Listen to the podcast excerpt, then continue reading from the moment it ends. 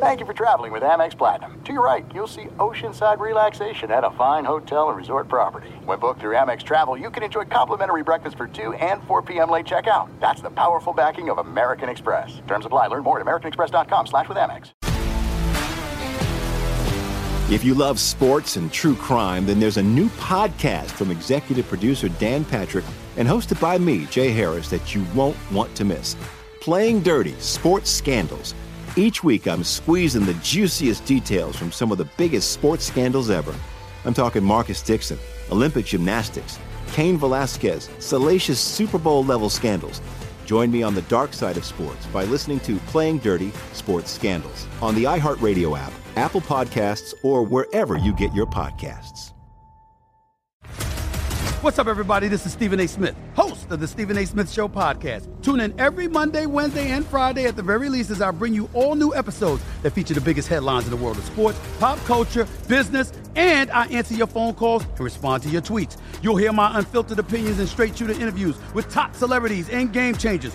All that and more. So listen to the Stephen A. Smith Show podcast on the iHeartRadio app, Apple Podcasts, or wherever you get your podcast. I'm Hannah Storm, and my new podcast, NBA DNA with Hannah Storm, chronicles my six decades in professional basketball. From growing up in the sport to becoming one of sports TV's first female broadcasters. Join me as I dig deep into the game's history, unearth some wild stories, and talk to my friends from the world of basketball, from Dr. J to Charles Barkley. It's been a wild ride, and now I get to take you with me. Listen to NBA DNA with Hannah Storm on the iHeartRadio app, Apple Podcasts, or wherever you get your podcasts. They are Sports Illustrated. It's amazing. This incredible body of work. I really appreciate the integrity. Everything you do is well done. You guys do a great job. Uh, we love it. What can we say? He's Chris Mannix. He's employed by Sports Illustrated. The announcers got it in for me. There you go. This is the Crossover NBA Podcast. You have a problem with it? Build a team that can beat them. Hosted by the one and only. Oh, thank God. Thank God. Chris Mannix. All right, welcome back to the podcast. Glad you could join us this week. A lot going on in the NBA world. A little bit going on in college basketball as well. So I thought this would be a perfect time to bring in Jeremy Woo, NBA uh, reporter over SI.com, NBA draft analyst as well. So he's got all the information on you know, what's going on in the world of college basketball. A big name under suspension. We'll get to that a little bit later in the show. Jeremy, what's up, man? Hey, man. Just, uh, you know, a lot going on with the season actually starting. It's great. Um, the basketball is not necessarily good to watch over in the college world, but uh, it's it's it's something different. Uh, so you know, between that and NBA, it's just juggling. Is is basketball ever good in the college world? I mean, I, I love college basketball and the tournament and all that stuff, but it's like 90% of the time it's terrible basketball. I mean, it just the shooting percentages are awful, the shot selection is gross. I mean, I think that's something that doesn't get discussed enough, just how bad college basketball is in terms of how it's played. Yeah, man, it's funny. Like, I have so many good memories of watching just college basketball as a kid and players who I thought were great and things I remember. Uh, and now I watch and it's, uh, you know, it's kind of like the Emperor's New Clothes. I, I see it for what it is. Uh, it's funny. I'm on Twitter at night and I'm looking at, you know, everyone talking about on Twitter about how the NBA is unwatchable with the coaches' challenges and you know all the stoppages and I'm like man you guys do not watch college basketball it's like welcome to my world like this is every day so anyway Exactly. I still I like my job I still like basketball but you know you gotta have a high Yeah, tolerance I mean, I think that doesn't like the the biggest factor in all that's the one and done and, and guys coming out early, right? I mean, you go back to like the 1990s and you know Christian Laettner was staying in college, you know, forever. You know, even even the Fab Five guys went at least two years. You know, Yeah. th- nowadays, those guys would be easy one and duns. Most Yeah. of them, anyway. Yeah, I mean that's just just what it is, right? They just Mhm. don't have enough, enough time to develop their skills in college. yeah you're siphoning off talent to the NBA so you you lose just that appeal and, and then also just the continuity factor I think those two things uh, nothing you can really necessarily do about it um, but um, I, I think those are two definitely two of the things that have contributed to it Before I we dive into the NBA, what do you think? What's your opinion on the the seeming inevitability of the one and done rule going away? I know that's quieted down in the last you know six months or so as they they try to negotiate all that, but I think eventually it's going to go away. You know, Adam Silver's not not as dead set on you know making or, or keeping high schoolers out of the NBA as David Stern was. Is that a good thing for college basketball? Forget the NBA side of it. I mean, I think there's mixed arguments to be made there, but for college basketball, having these one and done guys, having that rule taken away, I mean, how does that affect it? How do you think it will affect it? Yeah, it's happening. Uh, it's it's definitely happening. You know, I, from what I understand, I mean, Silver wants it. It's you know he's been the guy pushing for it, and you know that tends to, at some point, come to resol- resolution, right? But you know, there will be less star power. Um, you know, there won't be, you know, if anyone is ever on the Zion level of hype, I mean, the odds are that guy's not going to go to college. So I think the marketability of the game, the college game, is hurt a little bit. But hey, I mean, these kids need to be able to profit too. So you know, there's two ways to look at it, right? But you know, at the, at the same time, I, I I think that the guys who do end up in college, it's not gonna that won't change too much, and you know, the coaches who are, you know, smart and creative recruiters and who understand how to really. Uh, you know, actually get more out of their players. I mean, those are the guys who are going to benefit. Uh, I think the staffs who have relied on uh, you know, a lot of time on just having talent, you know, that's going to be more challenging. And I think, uh, you know, sports always change, and there's always big changes that come, and we always anticipate huge things. And in reality, you know, I, I think the quality of the game is going to be similar, um, but just you won't have the same punchy storylines, right? But at the same time, Duke's still Duke, and you know, Carolina's still Carolina, and when those teams play, people are still going to care. Uh, I think. Yeah, I, I think people are still going to root for the laundry, and it'll, it'll be fine there. But yeah, uh, college football. I'm interested to see how care. it all plays out. Right. We're going to talk more about the top level of college basketball a little bit later on. James Wiseman, some interesting news there. I want to get your thoughts on how that uh, how that his suspension is going to affect his NBA draft stock. But the biggest story, Jeremy, in the NBA right now is the Los Angeles Lakers. LA, as we speak, an NBA best, 12 and two. LeBron James probably playing the best two way basketball I've seen him play since he was a member of the Heat, maybe.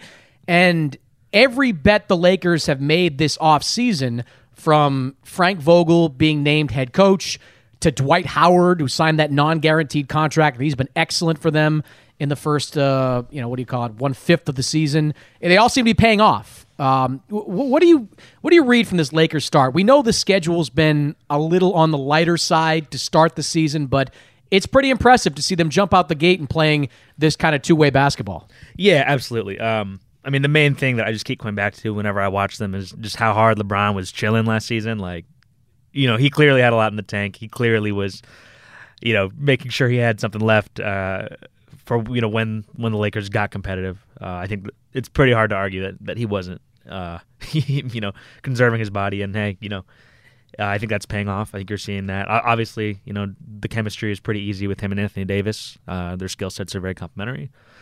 Uh, so yeah, I mean, you do look at the schedule. They haven't been pushed too hard. Um, I mean, you know, their losses, Toronto and the Clippers, two good teams, and they, they had the great game against uh, Dallas that went to overtime that could have gone both ways uh, up until then. So, uh, you know, I, I think de- definitely we have to take them very seriously. Uh, I think they have gelled quicker than anyone thought they would. Um, the schedule is conducive to that, uh, but it doesn't mean it's any less real, right? So I will be interested to see what happens. Uh, you know, they have uh, you know the more more games coming up against the better West teams that they haven't played yet, uh, and it's going to be an interesting. You know, you, LeBron his teams always evolve over the course of five months, right? And there's always multiple phases, and this is just the first phase. So.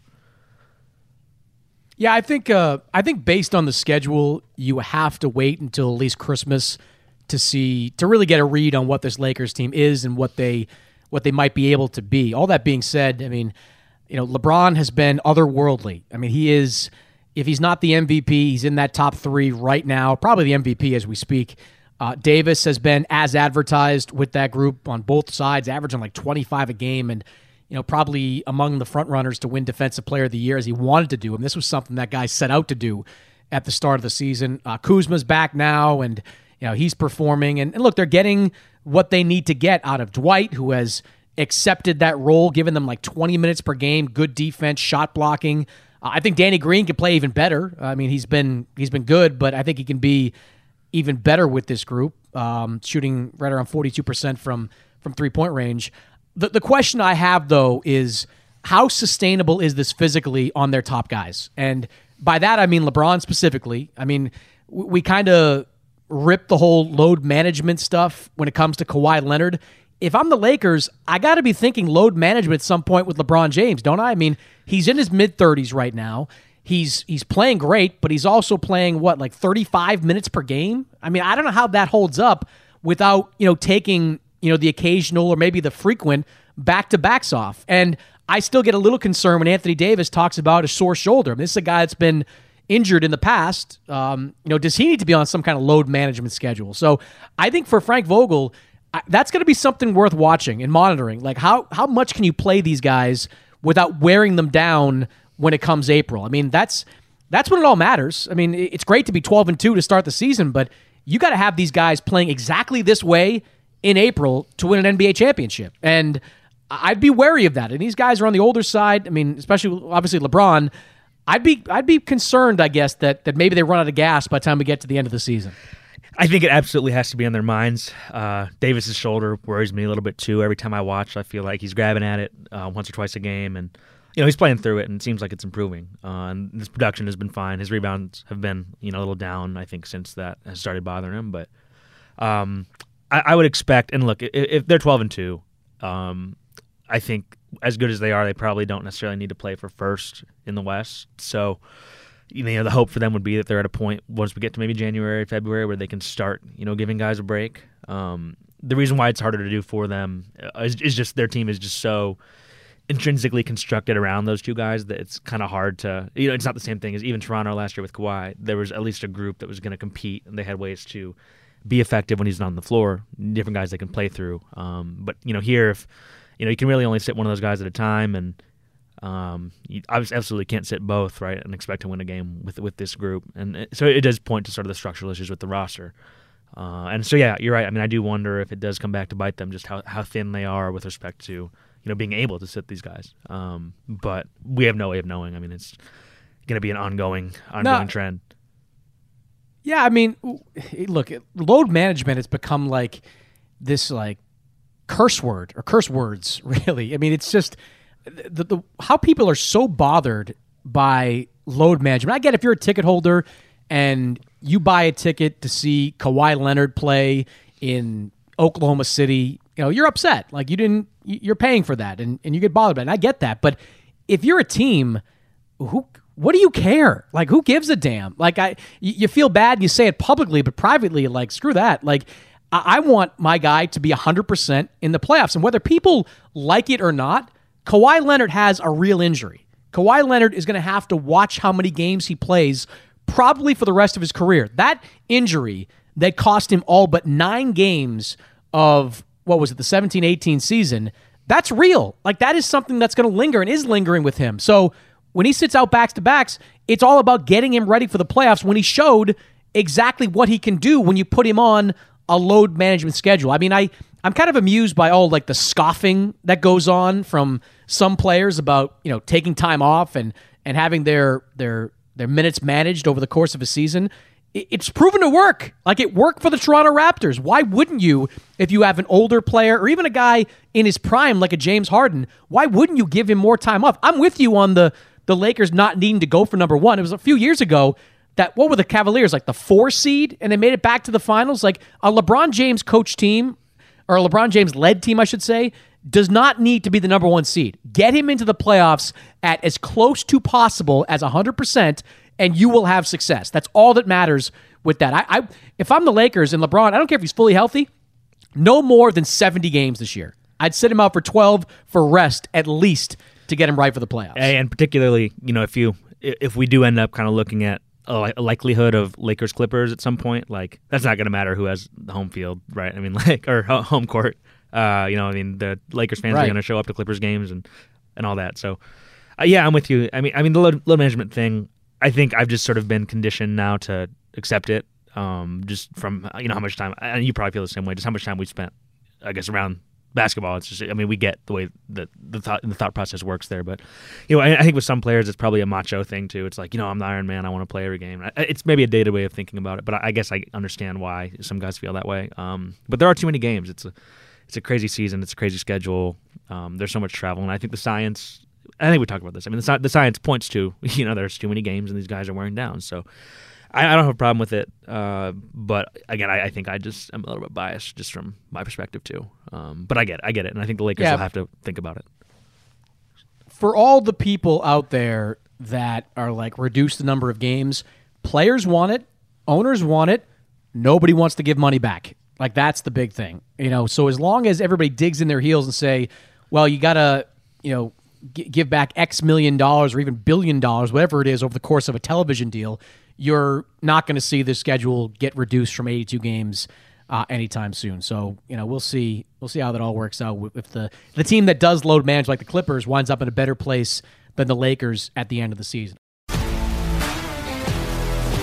If you love sports and true crime, then there's a new podcast from executive producer Dan Patrick and hosted by me, Jay Harris, that you won't want to miss. Playing Dirty Sports Scandals. Each week, I'm squeezing the juiciest details from some of the biggest sports scandals ever.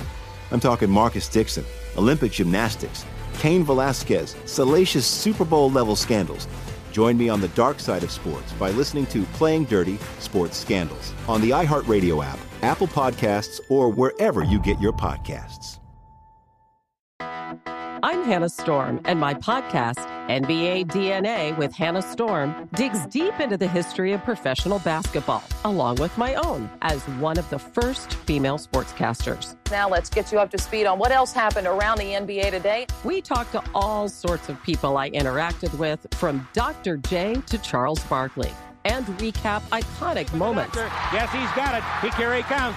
Way rock the baby to sleep and slam dunk. As well as some of the wild stories behind the scenes. We were like, what? What are we in for? The scoreboard crashes before we even tip a game off. Today, the NBA is a global sports and entertainment giant. Players are multimillionaires and cultural icons. Iguodala to Curry, back to Iguodala, up for the layup. Oh, blocked by James.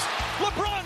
And these stories are about how we got here, both on and off the court. And what's next? Listen to NBA DNA with Hannah Storm on the iHeartRadio app, Apple Podcasts, or wherever you get your podcasts.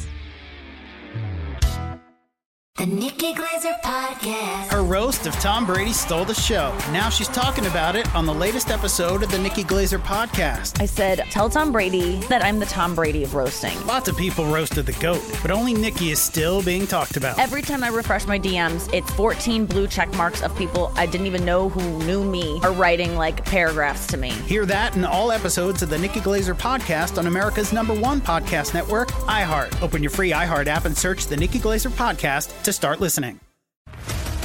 What's up, everybody? This is Stephen A. Smith. When I'm not at my day job, First Take, you can find me in my studio hosting the Stephen A. Smith Show podcast. Tune in every Monday, Wednesday, and Friday, at the very least, as I bring you all new episodes that feature the biggest headlines in the world of sports, pop culture, business, and politics.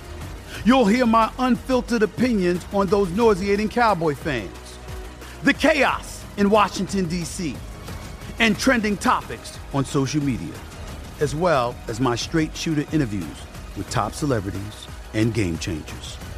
And I occasionally give out love advice. Yes, it's true. If you want to know my true feelings about something, I'll give it to you straight.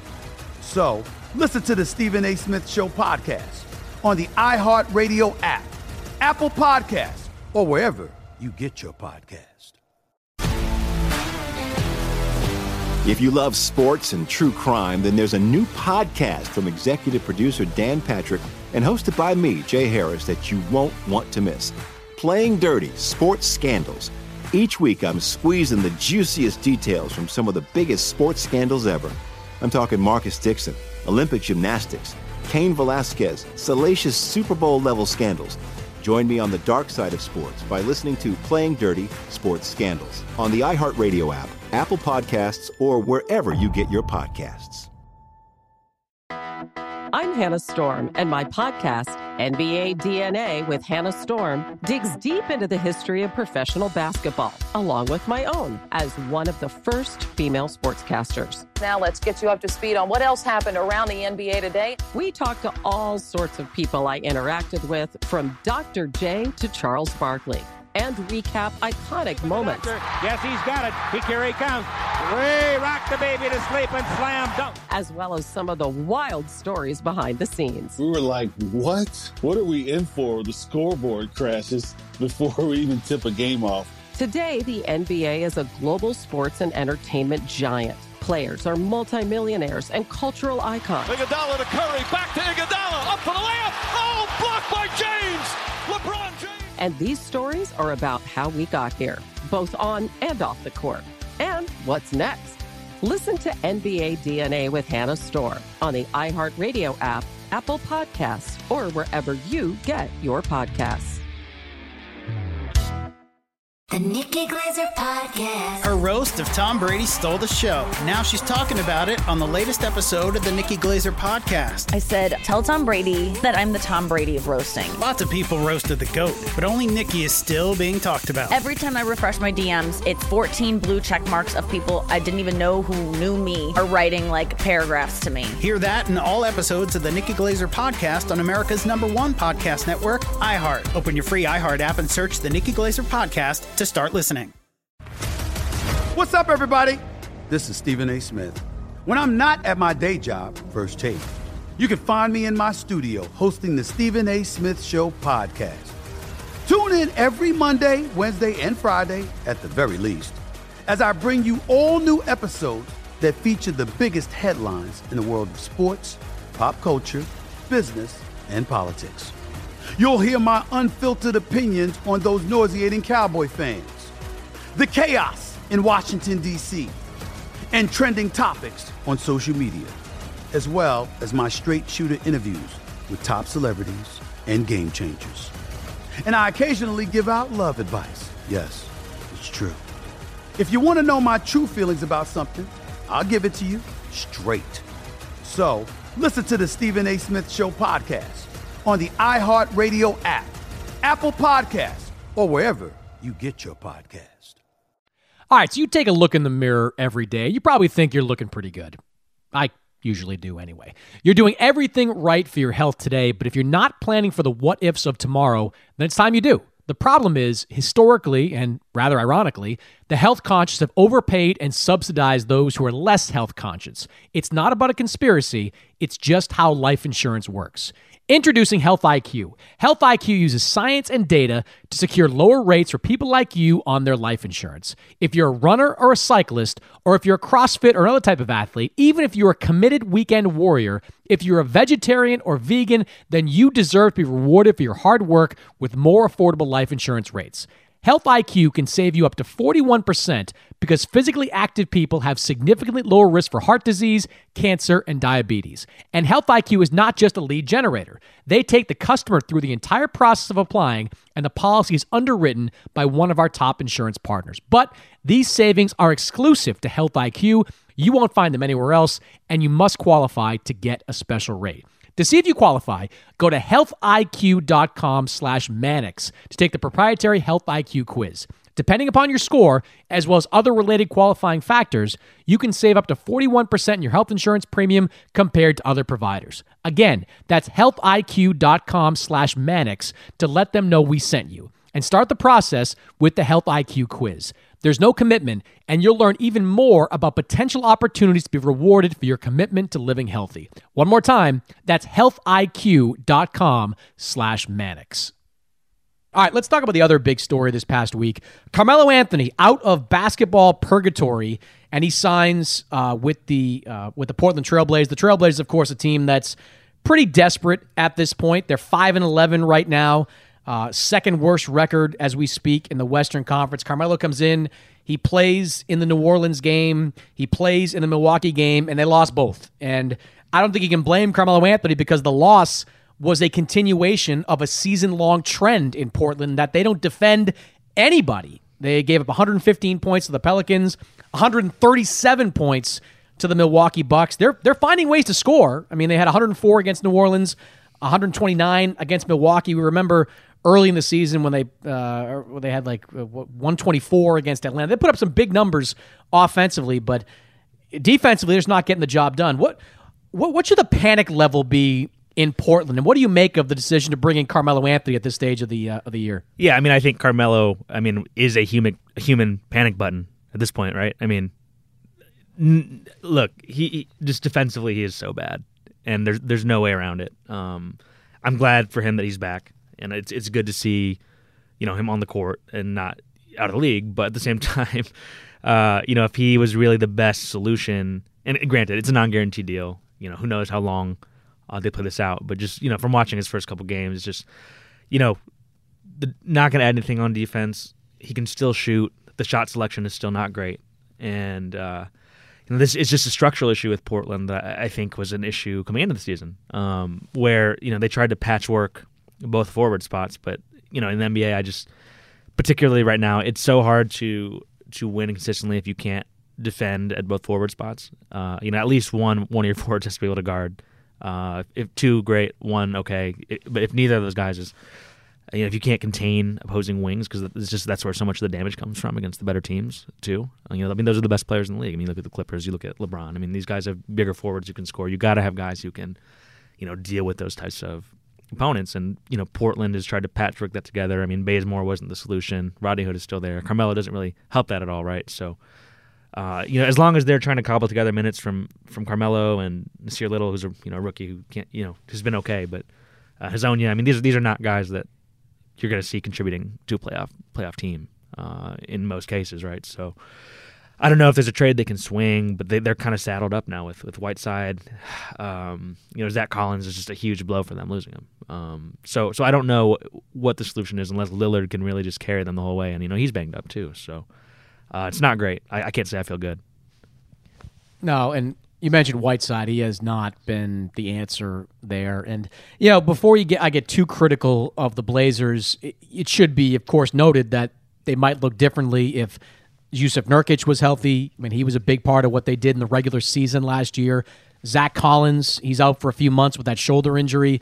Uh, he was a big part of what they did in the playoffs last year. I mean, that guy was starting to really come on as kind of this combination forward center, you know, shooting, gave him a lot on both ends of the floor. So that certainly plays a role in it. But I found it almost hilarious that they signed Carmelo Anthony, who hasn't played in like a year, and immediately start him. Like they plug him into the starting lineup. But I know that the the argument is that Carmelo's an isolation type player and the Blazers play a lot of isolation, but damn, like they just bringing this guy in off the street and putting him into the starting lineup. That was that that to me signaled where the panic level is in Portland. If you sign him and plug him into that starting lineup after not playing basketball more than what 10 games uh, in this past season. So that's number 1.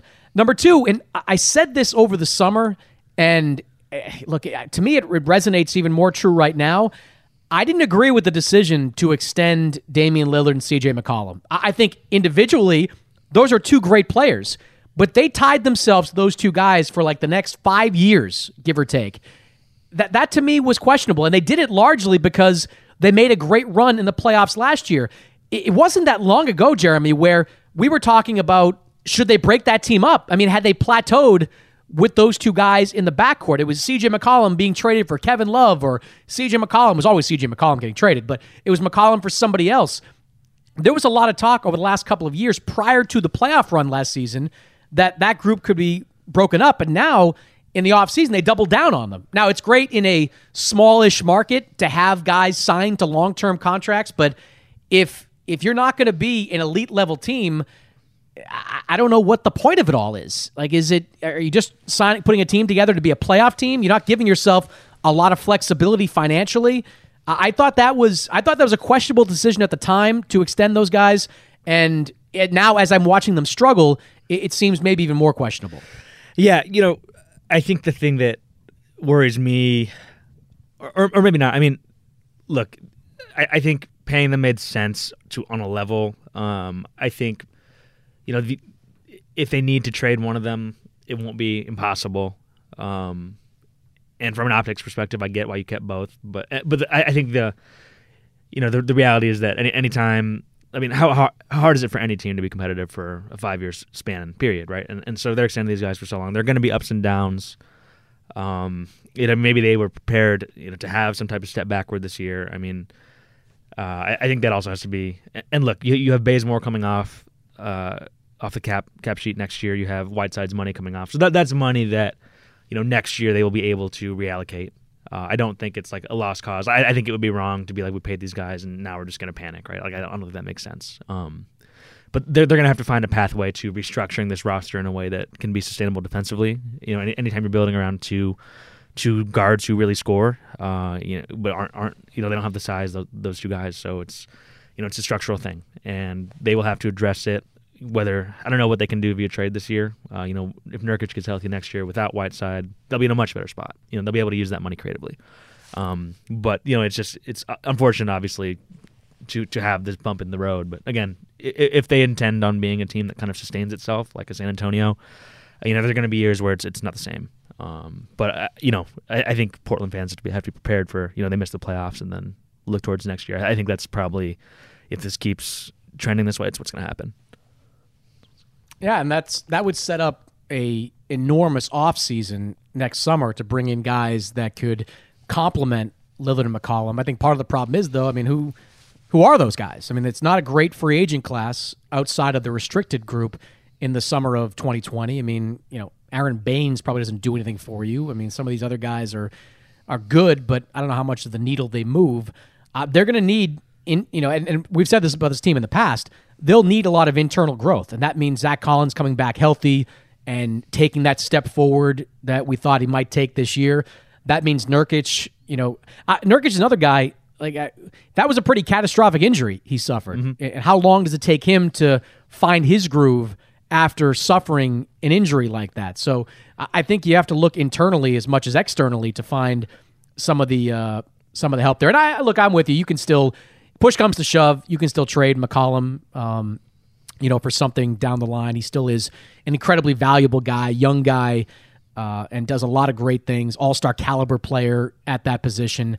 I just it, was just interesting to me just because we, we weren't that far removed from saying like all right this Blazers team has has accomplished what it accomplished. It was a first round exit team for a couple of years, and they make one run to the conference finals, and we're all kind of assuming that and it looked like the Blazers bought all the way in into those two guys being foundation pieces for the future. That's what I just found interesting about this offseason. Yeah, and if, if I have one more critique of the Blazers, it would just be I, I think that you look at what's happened to them. I think reasonably you could say that their front office may probably should have had a little bit more foresight in the sense that look they're using their two way contracts on uh, you know I mean you look around the league I mean the, the two ways can be used to really fill minutes and right now uh, you know it would be nice to have someone playable on a two way for them right but they have Jaylen Hoard and they have Moses Brown these are two guys who left college year early, uh, you know freshmen who left college didn't get drafted uh, are you know projects uh, whether they are good or bad projects isn't really the point. The point is that they don't have guys who can immediately help them in those spots. And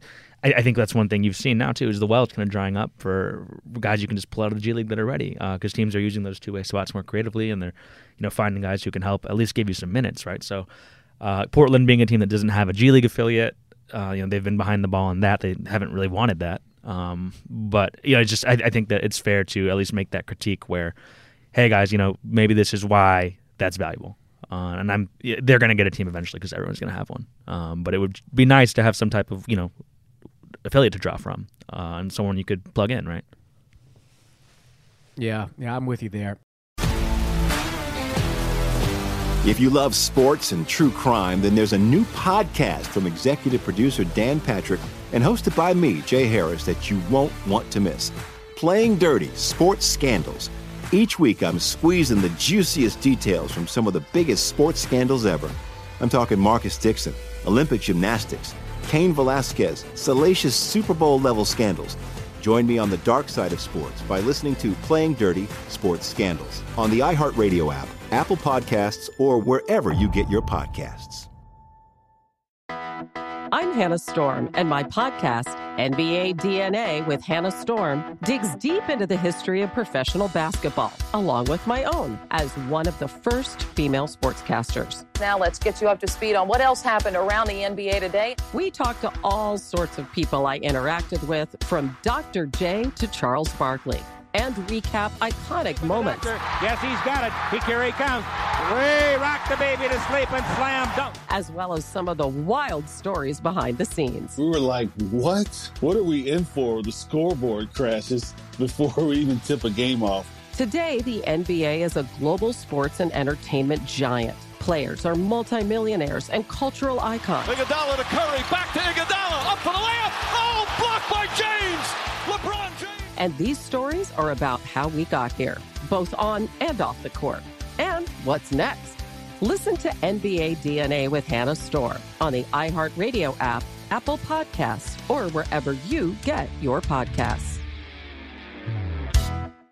The Nikki Glazer Podcast. Her roast of Tom Brady stole the show. Now she's talking about it on the latest episode of the Nikki Glazer Podcast. I said, tell Tom Brady that I'm the Tom Brady of roasting. Lots of people roasted the GOAT, but only Nikki is still being talked about. Every time I refresh my DMs, it's 14 blue check marks of people I didn't even know who knew me are writing like paragraphs to me. Hear that in all episodes of the Nikki Glazer Podcast on America's number one podcast network, iHeart. Open your free iHeart app and search the Nikki Glazer Podcast to start listening. What's up, everybody? This is Stephen A. Smith. When I'm not at my day job, First Take, you can find me in my studio hosting the Stephen A. Smith Show podcast. Tune in every Monday, Wednesday, and Friday, at the very least, as I bring you all new episodes that feature the biggest headlines in the world of sports, pop culture, business, and politics. You'll hear my unfiltered opinions on those nauseating Cowboy fans, the chaos in Washington, D.C., and trending topics on social media, as well as my straight shooter interviews with top celebrities and game changers. And I occasionally give out love advice. Yes, it's true. If you want to know my true feelings about something, I'll give it to you straight. So listen to the Stephen A. Smith Show podcast on the iHeartRadio app, Apple Podcasts, or wherever you get your podcast. Today's episode of the Crossover NBA podcast is brought to you by CBS Sports HQ, the brand new streaming sports news network. It's live 24 7 and costs you nothing. That's right, it's sports coverage that's always on and always free. I have CBS Sports HQ on my phone. I check it out at least two or three times a day to make sure I know what's going on in the world of sports. CBS Sports HQ coverage is always focused on the game. Tons of highlights, breaking news as it happens, fantasy advice, and something we care deeply about here gambling picks and analysis to get that extra edge. I know when I turn on CBS Sports HQ, I'll see the tips and trends I need to win my bets. And don't forget, you can get access to all this great coverage completely free. I don't mean free for a week or a month, or if you have some special cable package, it's totally, completely free for everybody. You don't even need a login. Just download the CBS Sports app on your phone, Apple TV, Roku, Fire TV, or other connected device at any time to watch CBS Sports HQ. No fake debates, just sports for the real sports fans at the great price of completely free. You don't even have to log on or sign up for anything. Download the CBS Sports app and watch CBS Sports HQ today. Did you know that as many as 7 out of 10 adults wish they played a musical instrument? I'm one of them. Unfortunately, many never do because they think it's too late for them to start, too expensive, or feel they don't have time. Yousician is an online music education platform rethinking the way people learn music. It's the fun, easy, and affordable way to learn guitar, piano, bass, ukulele, even singing.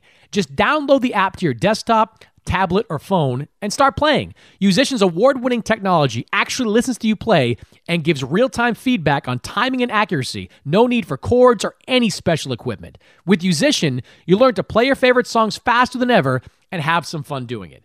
Yousician is perfect when you're just starting out or have been playing for years. You enjoy thousands of popular songs expertly crafted lessons and exercises across dozens of genres. You'll even learn music theory, sheet reading, and tablature too. Compared to private lessons, Yousician is more affordable and lets you learn on your own schedule. Yousician is designed to be fun and addictive, almost like Guitar Hero or Rock Band, but with real instruments. It gives you 24 7 access to step by step video tutorials from world class educators. You get bite sized lessons, easy to follow instructions, and exercises tailored to your goals. So if you've been wanting to learn an instrument or simply want some help getting back to playing, check out Yousician. You can get an extended 14-day free trial of their Premium Plus package at yousician.com slash play. That's unlimited lessons and unlimited songs on as many instruments as you want for two whole weeks. Just go to yousician.com slash play to start your free trial today. That's Yousician, Y-O-U S-I-C-I-A-N dot com slash play. All right, let's talk about Brooklyn and what's going on with the Nets right now. Six and eight as we record this podcast. Uh, not a good start, obviously, to the season. This was a team that came in with you know at least the same expectations of last year, being a middle of the pack playoff team. Maybe Kyrie gets hot. Maybe they get some magic happening in the postseason, but they've struggled. They've been dealing with injuries, no question. Kyrie has been banged up recently. Uh, Caris LeVert had that hand injury. He's going to be out for a little while. Um, is this a disappointing? I mean, how disappointing a start is this for Brooklyn? There's been obviously the the Jackie MacMullan piece on you know Kyrie already causing some a couple of headaches there early, or at least some consternation within the organization. If you look at some of the numbers. Uh, for how much this team passes. Uh, I was reading this story in the Daily News recently. The Nets last year, ninth in the NBA in passes. This year, they're 27th in the league in passes, uh, and a lot of that's chalked up to Kyrie and, and, how he plays how he plays the game. What are your early thoughts on what you've seen out of Brooklyn? It doesn't really surprise me. Um, I think just you know looking at and not to be overly critical of Kyrie, uh, but it's not like he has you know gone everywhere and brought instant success with him. Uh, it's something that's taken time, um, and knowing that this year is sort of going to be you know the absence of, of Durant uh, knowing that you know last year the Nets were solid, they were plucky, uh, but it, it, wasn't like they were world beaters either, right? So the fact they're six and eight right now, I mean they're they're banged up, which is not good, but you know they're around 500. I think reasonably that's probably where I thought they were going to be coming into the year. Uh, just looking at their personnel, I, I, think the bigger concern has just been that the parts haven't fit great immediately you know, out of the gate, and the ball has been sticking a bit.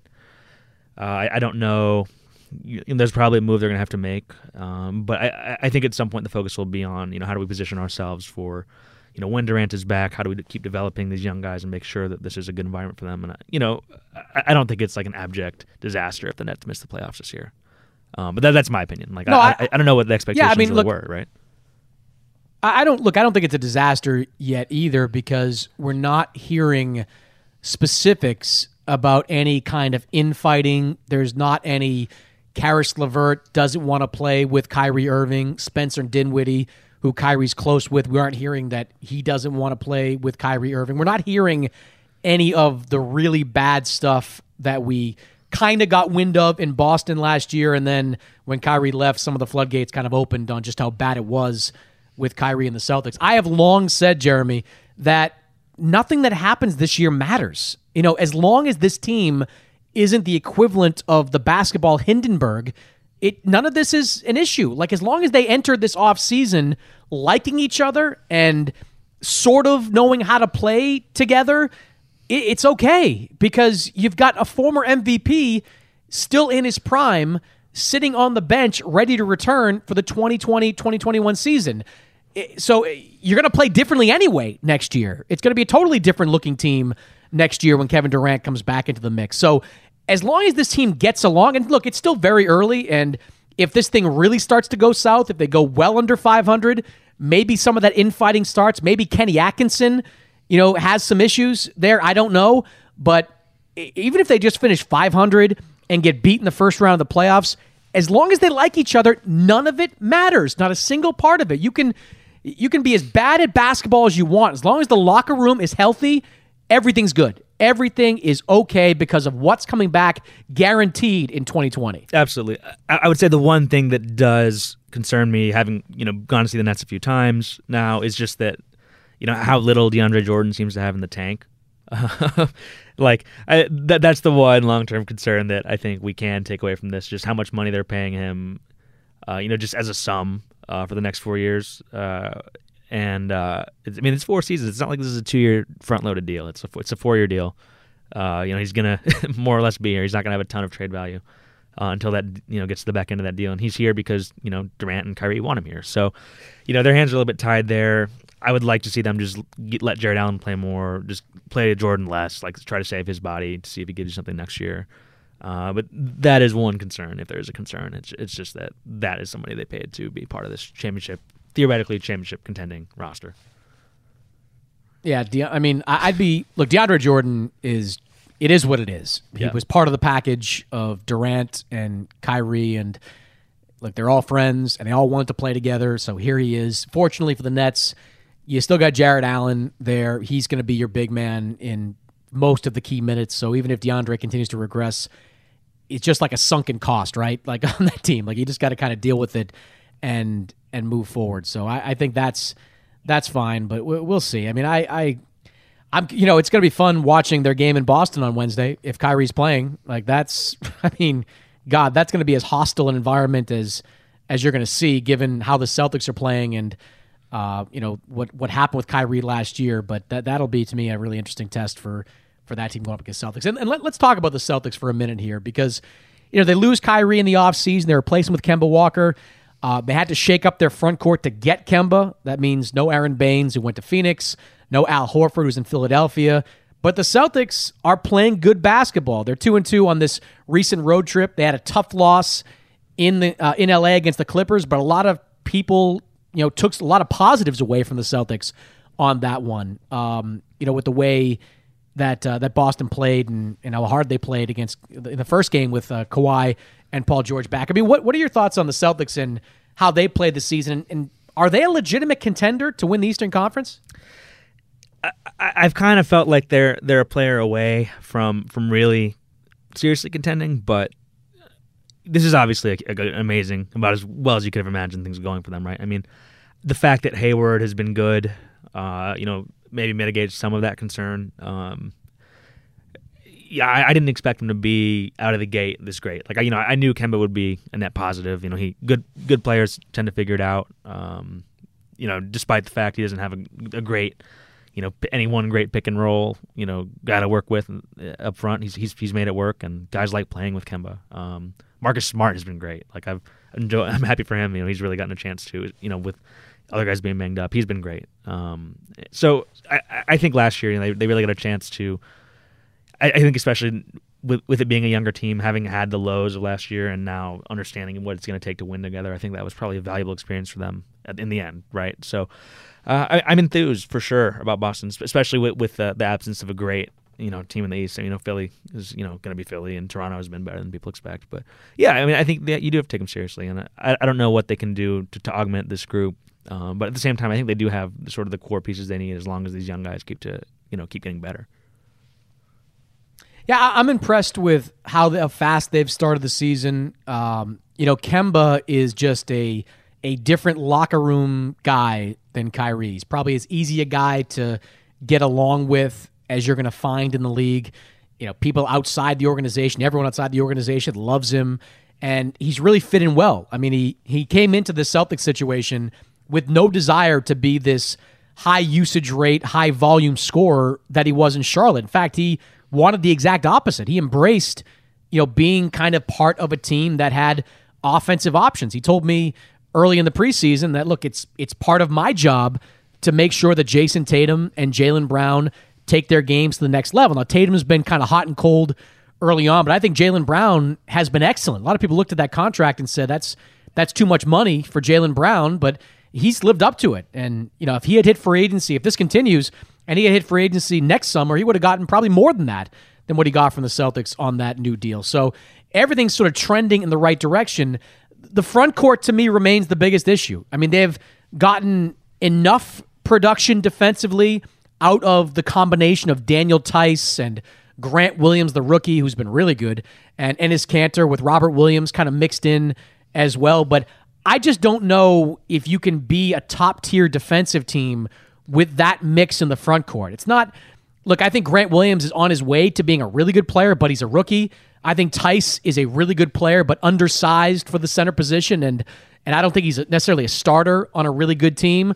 Uh, Williams is too hot and cold for me, and you know Kanter we know like really good offensive player, uh, really good rebounder, but defensively has serious limitations. So I think it's going to have to come via trade if they find a a way to upgrade there. I mean, I think if you talk to people inside the organization, they would tell you they'd love to make some kind of deal with Daniel Theis and draft picks to get themselves a big man. They still have a pretty decent sized war chest of picks in the next couple of years to to make a deal on.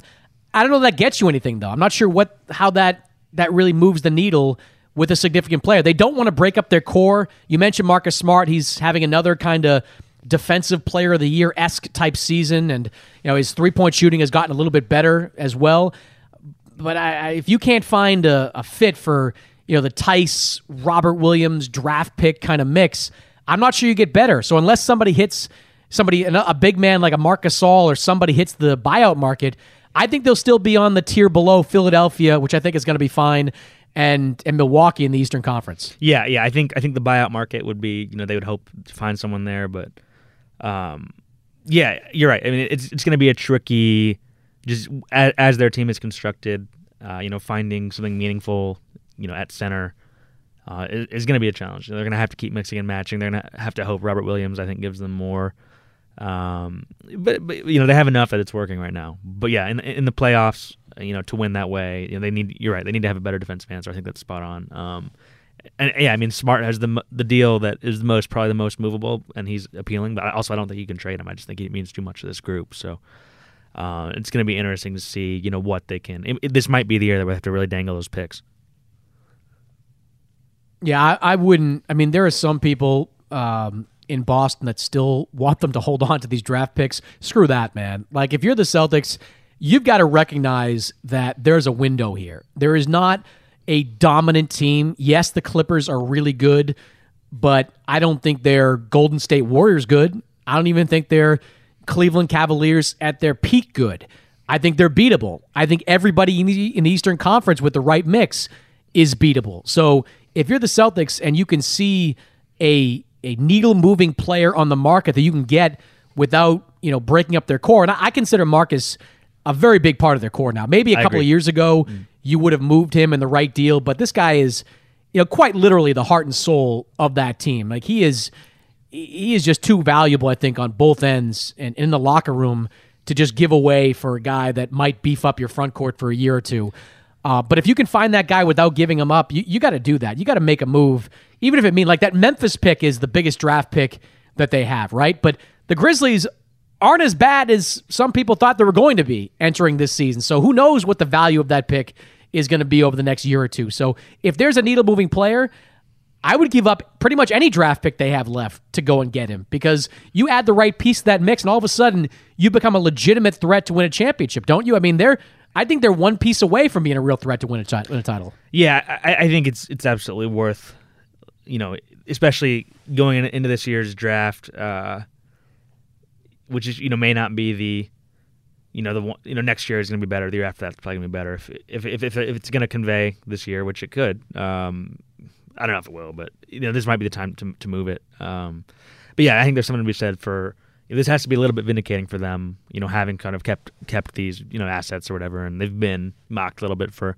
holding on to all the stuff, and then you know now uh, they're still in a pretty good position after all. So this this now might be the time uh, where you really think about it if uh, things continue kind of trending the right way. And I, I think with you know with Kemba, you know, and and a team built to you know around him that doesn't give him put all the pressure on him, but knowing you have him, you can go to late in the playoff game, knowing that you have Tatum who can create his own shot. I mean, it's, it's a pretty good situation to be in. And you know, I mean, if I had to bet, they're probably still too young to you know make the leap as a group. Um, but I, but I also I just think there's there's value to be had just putting you know Tatum and Brown in that type of environment early in their career. You know, if they if they do make a run to the finals, I think that's whether they win or lose, that's going to be really valuable for those guys. Yeah, I'm still waiting for that that big Tatum stretch. He hasn't really had that yet, where you know he he puts up these video game like numbers over a 10 or 15 game span. But I do think it's in him. Like I, I just he's so talented offensively, and sometimes you see him takes those long two pointers, which I know drive people in Boston crazy. But I mean, this guy is is an elite scorer, at least has elite scoring potential.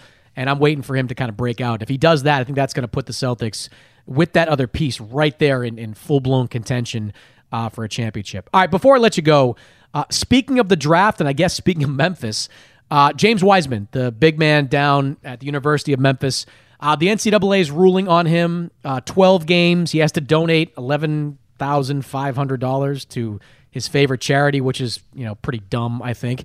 But the not the charity idea, but making this kid pay back eleven thousand five hundred dollars, I think that's a little little weird. Uh, this is a kid that is looked at as one of the top picks in the 2020 NBA draft. I mean, what's what's been the NBA reaction to James Wiseman's suspension, and does this have any impact? Do you think on on where he might fall in the draft order? Yeah, I think mostly it's just been a lot of eye rolling, and we don't have to get into the whole NCAA stuff. Um, but uh, you know, as, as far as the draft and, and his his stock, or so to speak, I, I don't think it's a huge driver either way. Uh, you know, we've seen guys play less and be fine. Uh, you know, mystery sometimes helps guys in the draft. You know, these are things that we we know, and these have been you know consistent patterns over the years. But uh, you know, it's good for him. I think being able to play in his situation should help him. Uh, you know, he was off to a pretty good start. He had been playing hard. Uh, he'd been producing. Um, I, I think it's a pretty safe bet. He's a top five pick. I don't know if he ends up going one. Personally, I don't know if I would do it one. Um, uh, and you know, there's a whole debate about you know how much do you want to pay your center? You know, what type of financial commitment do you want to make that high in the draft? But uh, you know, he ha- he has the physical tools to be a very very productive player in the NBA. Um, and you know, teams are just gonna have to ask themselves, you know, in, in a draft like this where the, the talent level is a little bit flatter, uh, it, it, does come down sort of more to need and you know who who really needs a center right now, right? So. Uh, these are all things that are out of his control. Um, all he can really do is, is is play and produce, and I think that you know Memphis did a good job so far of you know putting him in position to do that. So I, I would expect him to come back. Uh, yeah, they don't play in a great conference. I would expect him to put up really big numbers, um, and I think you know he'll be one of the first five players drafted. I don't. It's it's, it's a pretty lukewarm take, but uh, that's probably what's going to happen. Is there a is there a comparable to to him at this point in the NBA? I mean, is there when you look at Wiseman's game, seven one, but about two forty who, who does he play like in the NBA? Yeah, it's funny. Like he he kind of, and this is sort of the the question uh, and sort of the central concern I think a lot of teams have. Uh, you know, he he envisions himself as sort of a, you know, he, he calls himself a unicorn. You know, he wants to be, or or, or at least the, the narrative around him has been, you know, he wants to be. Um, you know, a guy who creates his own shot, who catches, who faces up, who sort of, you know, does these matchup nightmare type things that we've seen, you know, some only the best bigs, but a lot of you know the best players in the NBA have been able to do. Uh, you know, Wiseman is not Joel Embiid. He does not have the back to the basket game. He's he's not walking into the NBA with a, a great offensive skill set. It's not that's just not going to be the case. Uh, you know, he's a guy who you're going to have to refine over time. Um, get you know get his jump shot. Uh, you know whether it becomes a part of his game or not. Um, but but I do think worst case if you make a comparison, I mean, I think he'll be able to definitely succeed in a Clint Capela type role. He kind of reminds you physically, sort of like a young Dwight Howard in terms of his body. Uh, you know, he really has is blessed with whatever physical tools you can have to play center. I mean, uh, he's added good weight. You know, he's done a good job of of you know working on the frame. Uh, so I think the production will. I, I, think now that I think you can you've come to be able to count on him competing and playing hard, and you know, he's a good rebounder. He's got reach. Uh, you know, I, I think the production will be there, but again, it's just going to come down to you know how how how much stock do you put in you know having a center who can do those things? You know can you find a center for replacement value uh, who does some of the same things uh, for less money? Uh, and it's a structural issue that again has been a philosophical debate around the NBA so uh, someone will do it and someone will feel you know happy about it when he's putting up numbers for them. But at the same time um, you know it asks bigger questions about how you want to build a team. I love that we're already you know getting reports that James Wiseman cannot crowdsource his uh, his fine or his the money his family he and his family have to pay back. I think wasn't Jay Williams kind of suggested he did that, and uh, I saw some report that he can't do that. I mean, this, that's just bonkers. Like pay back eleven thousand five hundred dollars, and meanwhile Penny Hardaway doesn't. Nothing happens to him. Uh, you know that he was the one that helped that paid that money to help him move at that time. I mean, the NCAA just continues to be the gang that can't shoot straight. Like they they really are. It's just wild. Yeah, watching them operate. Yeah, it's backwards. Oh, it's crazy. backwards. Uh, Jeremy, always appreciate it, man. Good stuff, and uh, thanks for joining me. We'll catch up down the road. All right, man. I'll catch you later.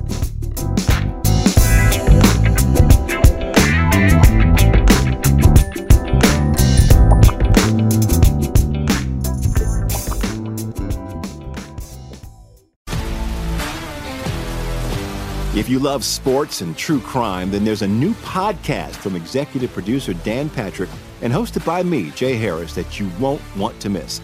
Playing Dirty Sports Scandals. Each week, I'm squeezing the juiciest details from some of the biggest sports scandals ever. I'm talking Marcus Dixon, Olympic gymnastics, Cain Velasquez, salacious Super Bowl level scandals.